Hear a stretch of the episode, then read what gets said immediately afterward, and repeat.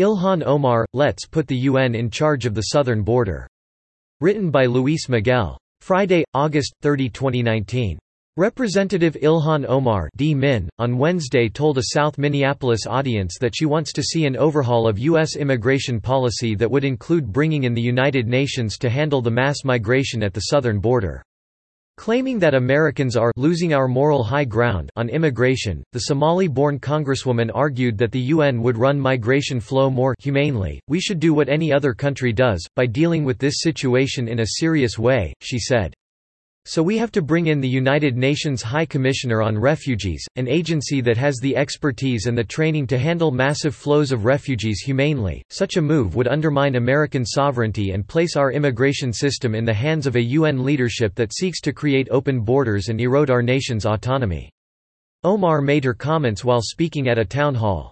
She countered the rhetoric of President Trump and his supporters, disputing characterization of current migration levels as an invasion. What we face is not an invasion, Omar said.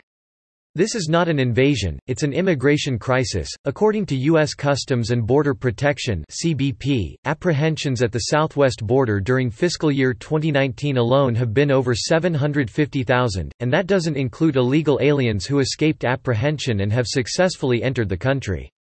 We're all here tonight because we all recognize that immigration is one of the defining civil rights and human rights issue of our time, Omar added. As a member of the Squad, a group of four freshman Democratic congresswomen pulling their party further leftward, Omar holds a progressive stance on migration, favoring policies that would relax enforcement and allow greater entry of illegal aliens. There is no good way to detain immigrants. Omar told her audience. We are treating people like criminals when they have not committed a crime. The logical conclusion of such rhetoric is the decriminalization of illegal border crossings, a platform of some Democratic presidential candidates, including Senator Elizabeth Warren, former HUD Secretary Julian Castro, and South Bend, Indiana, Mayor Pete Buttigieg. The decriminalization of illegal border crossings, along with an end to detainment of illegal aliens, would effectively create an open border. Omar has also called for the abolishment of Immigration and Customs Enforcement and co-sponsored legislation this summer that would prohibit federal agencies from using the word alien to refer to persons in the country illegally. Jennifer Carnahan, chairwoman of the Republican Party of Minnesota, criticized Omar and defended the Trump administration's focus on stopping illegal migration through stricter enforcement. President Trump and Republicans in Congress have been working to address the crisis at the border while Democrats have been more interested in obstructing to score political points, Carnahan said in a statement.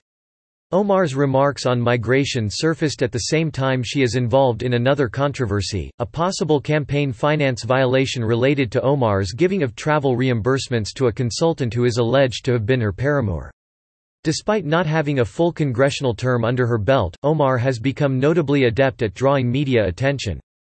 Subscribe to The New American and listen to more by clicking podcast on the top right corner of our homepage. Also, please consider donating to help us push out more content for you, our listeners.